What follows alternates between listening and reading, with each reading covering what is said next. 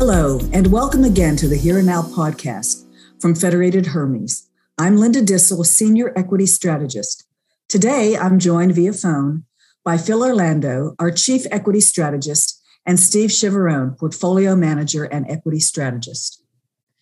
The Jackson Hole speech was widely anticipated as market participants look for clues as to when the Fed will begin tapering its $120 billion monthly purchases of treasuries and mortgage backed securities.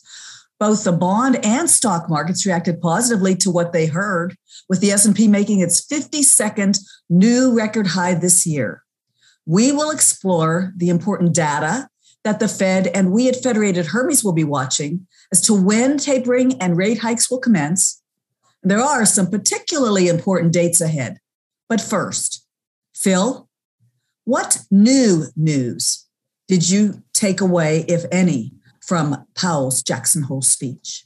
I, I think Powell did a masterful job of threading the needle in terms of letting the, the investment community know that we had uh, hurdled the inflation guidelines such that tapering was going to happen this year, but the eventual increase in interest rates was a separate decision that was still a ways off.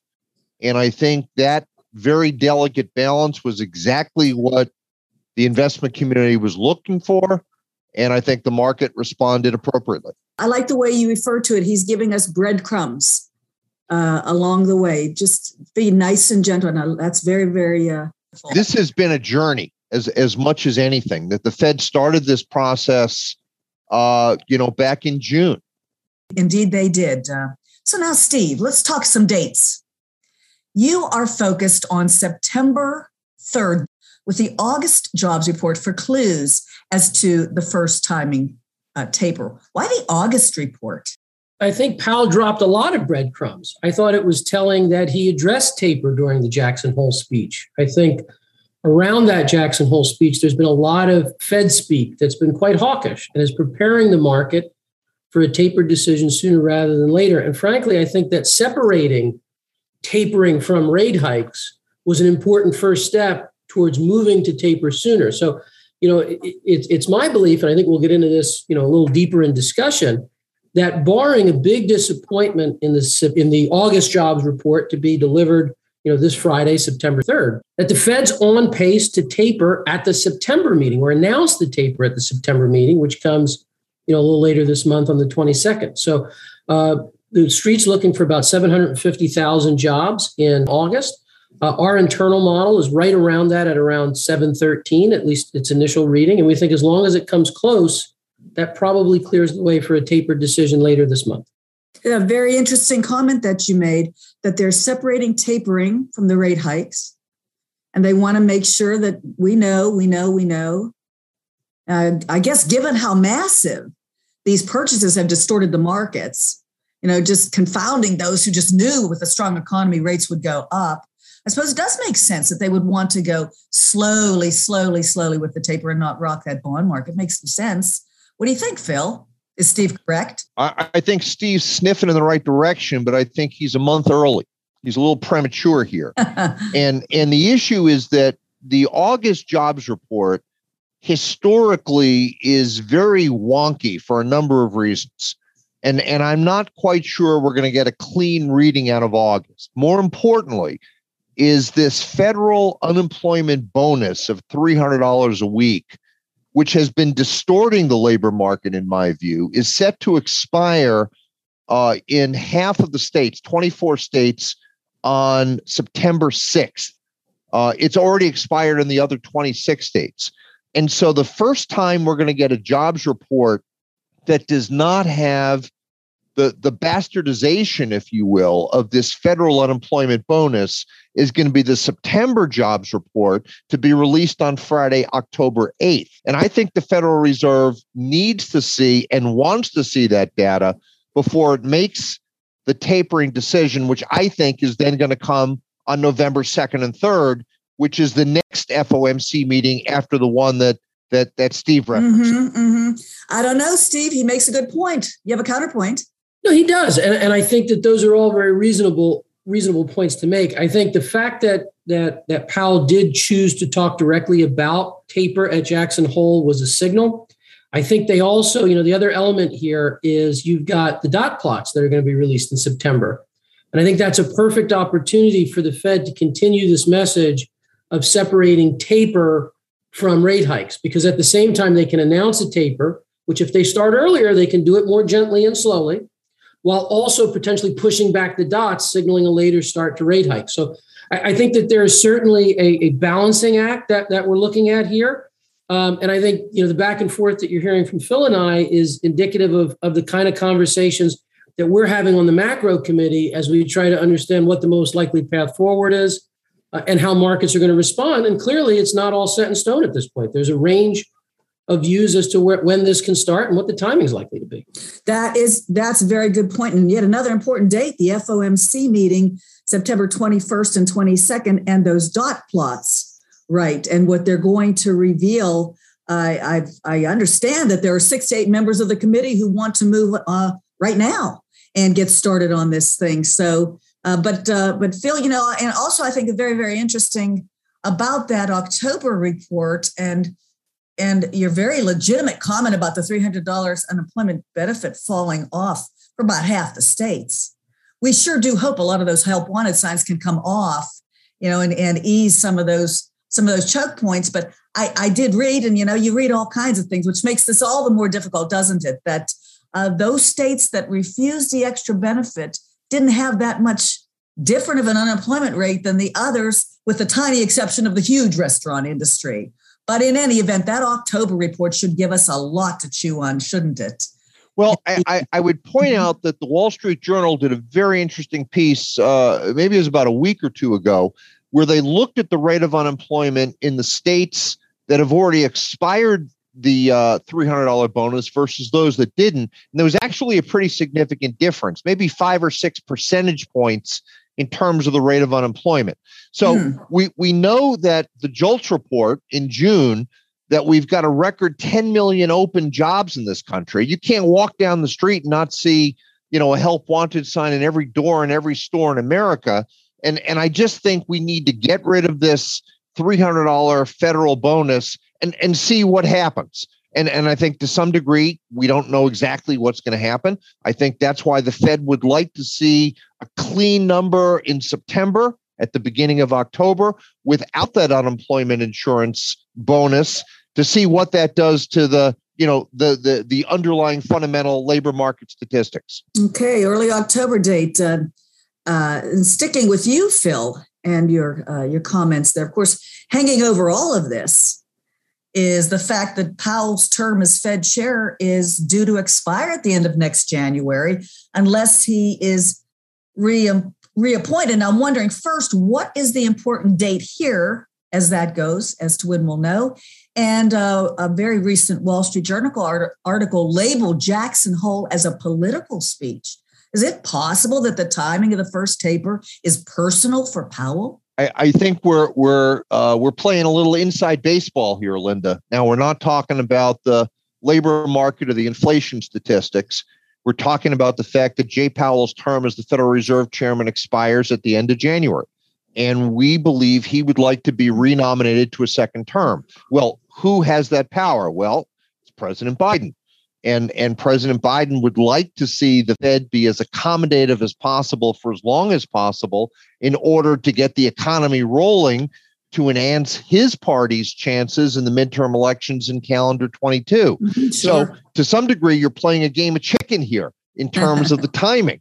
Uh, and and to some degree that may determine the timing of the first taper decision. That decision is made somewhere in the August through October timeline. Ah, yes. And that may impact whether or not we're really looking at a September taper or a November taper. Uh, uh, that's another consideration here. If you know, I, I, thought that the the endorsement of Chairman Powell from former Chair Yellen, who's the current Treasury Secretary, I thought that was important and telling. Uh, if that comes sooner, I think yeah. it certainly raises the, the odds of a September taper. If it comes later, maybe that does push them into November. Not a date, but a range. Okay, good enough. Steve, sticking with you now you uh, your fairly extensive work um, re, uh, regarding the Fed's jobs mandate as redefined under what some have called a new regime, seeking more inclusive full employment, targeting particularly women and minorities. Uh, what does your work show regarding progress on these fronts? So something very interesting. You know, women women really took it on the chin from a labor market perspective during the pandemic. So women, uh, female unemployment surged from 3.4% to 16.1% at its worst, which was three percentage points higher almost than male unemployment, which went from a similar 3.5% to about 13.5%. But women have made back more of what they've lost. So there's this perception in the marketplace that we need the schools to reopen. Well, the data suggests that women have found their way back in greater numbers already, whether that's through hybrid work or, or being creative or, or coming up with different childcare arrangements, because women are only 1.8 percentage points away from their pre pandemic low in unemployment. Men are 2.1% away. So, mm. so women have actually really closed that gap. Certain minority groups, though, there you still see a gap. So black unemployment is 2.2% away from its peak versus 1.8 for, for, for white uh, Americans, 2.3% for Hispanic and Latino, 2.9% for Asian Americans. So we still see a demographic uh, from, from, a, from an, an, ethnic perspective and from a racial perspective gap, but the male female gap is actually closed in favor of women, which is something that's occurred really under the radar. Mm-hmm, mm-hmm. And, I, and I also have to wonder if if his uh, if his new focus on these the, the you know the minority and the lower income areas of the of the economy wants to do even better than getting back to the pre-pandemic even better and how long that might take i wonder but moving along now to phil phil of course delta won't be pinned down by any dates and surely is part of the Fed's decision making process for the taper. What clues does your extensive work give as to how this would likely uh, play out? So, with regard to the Delta, the analysis our team has done is suggest that the Delta variant has actually peaked in about 18 states, about a third of the states, and has rolled over here. And we also, as a as a nation, have been sort of lagging the UK uh, throughout this entire process over the last 18 months. Uh, with the four different waves by about a month or two. So it, it, could be that the Delta variant's peaking right here. We don't know. I, I, think the Federal Reserve would love to take a little bit more time here, see if the rollover in those 18 states continues, to see if we get an additional rollover in the two thirds of the states that haven't rolled yet see perhaps another variant steps forward. Maybe the uh, the lambda variant steps forward. Are, are, the vaccines continuing to be efficacious against mm-hmm. Delta and whatever future variant? Uh, there's a lot of uncertainties. I've got many more questions that I've got answers here, Linda. Yeah, and I think that the the bottom line is. I think the Fed would love to have an extra six weeks to evaluate the healthcare landscape before they make that next decision. That's why I think that November 3rd decision, as opposed to September 22nd, to me at least, makes a lot more sense. Mm, pushing it off a bit, yeah, because boy, that sure that delta sure is filled with unknowns. I'll stay with you, Phil.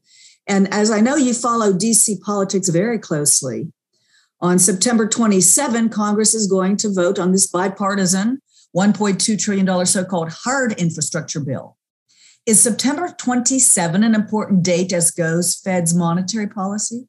There, there are three major fiscal policy issues that are winding their way through Congress right now. The $1.2 trillion hard infrastructure bill. They're also debating a five and a half trillion dollar social spending program. You've also got the debt ceiling expired at the end of July, and that needs to be resolved. So that whole series of fiscal policy stuff is running at a comparable track with the with the monetary policy stuff.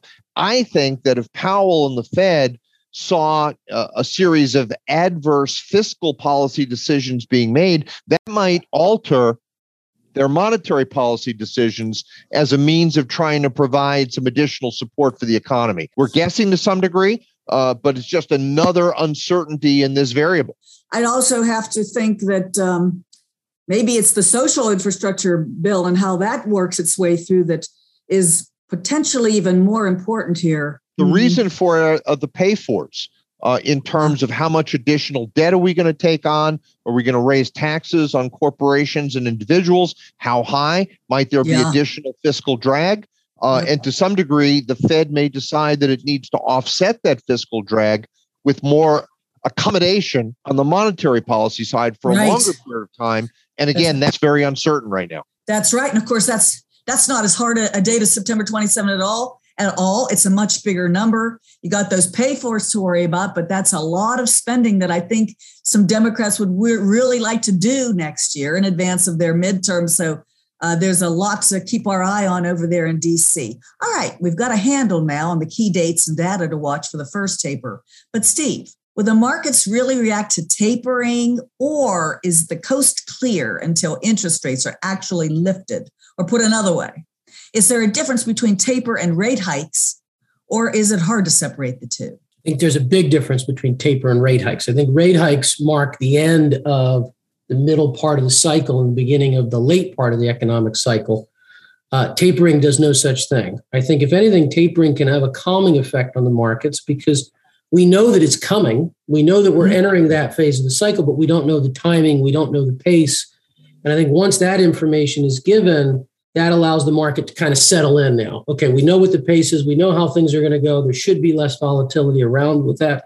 I think, you know, what ultimately will will will determine whether or not that pace is appropriate is the level of inflation. And we'll have to watch that over the coming weeks. Yeah, yeah, that's that's really very interesting. And and of course, I know some people say it's the last rate hike that you need to be worried about if you're a bull in the market.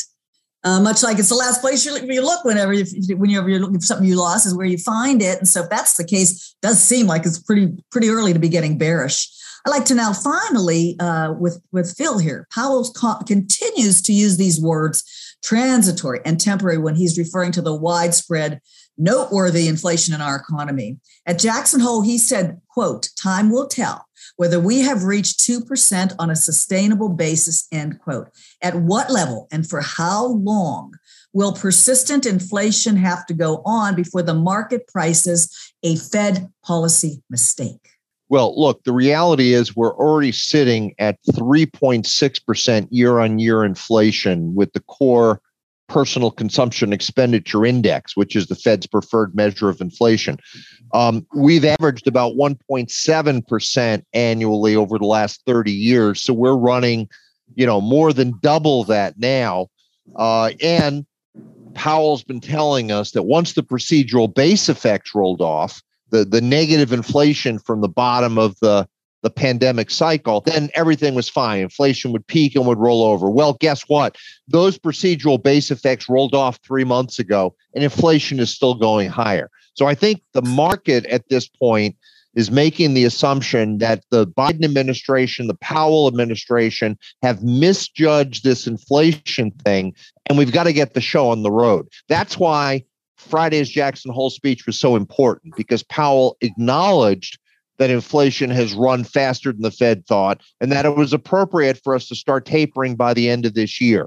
The the interest rate liftoff decisions probably not coming until 2023, um, but I think the market now has some confidence that the Fed recognizes that inflation is higher and more sustainable than they had originally thought, and and we've got some policy action in the pipeline that's going to come later this year. Maybe it's September, maybe it's November, maybe we're just splitting hairs here, um, mm-hmm. but it's mm-hmm. going to happen before the end of the year. Okay, so we're rooting for a taper. That's that's good because we're gonna we sure are gonna get it. The, gosh, now there are so many things to consider here, and most of them are filled with uncertainty, as as uh, as you made mention, Steve. So I guess we we too have to be data dependent. Okay, then September and indeed the rest of this year should be very interesting in keeping us on our toes. So thank you very much, Phil and Steve, and thank you to our listeners. We look forward to you joining us again on the Federated Hermes Here and Now podcast. If you enjoyed this podcast, we invite you to subscribe to the Federated Hermes channel to get every Here and Now episode, plus our other series, Amplified and Fundamentals, for a global perspective on the issues, challenges, and trends shaping the investment landscape. I also encourage you to subscribe to Insights, updates from our website, and follow us on LinkedIn and Twitter. The S&P 500 index is an unmanaged capitalization weighted index of 500 stocks designated to measure performance of the broad domestic economy through changes in the aggregate market value of 500 stocks representing all major industries. Bond prices are sensitive to changes in interest rates, and a rise in interest rates can cause a decline in their prices. Stocks are subject to risks and fluctuate in value. Views are as of August 30th, 2021, and are subject to change based on market conditions and other factors. These views should not be construed as a recommendation for any specific security or sector. Federated Advisory Services Company.